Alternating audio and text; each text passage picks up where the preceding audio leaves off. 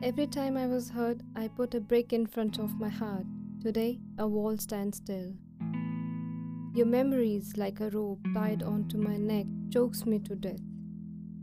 Your words penetrated deeper in my soul, cutting me sharper than a knife.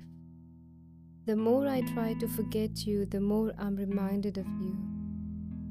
How many poems will it take for me to no longer write about you?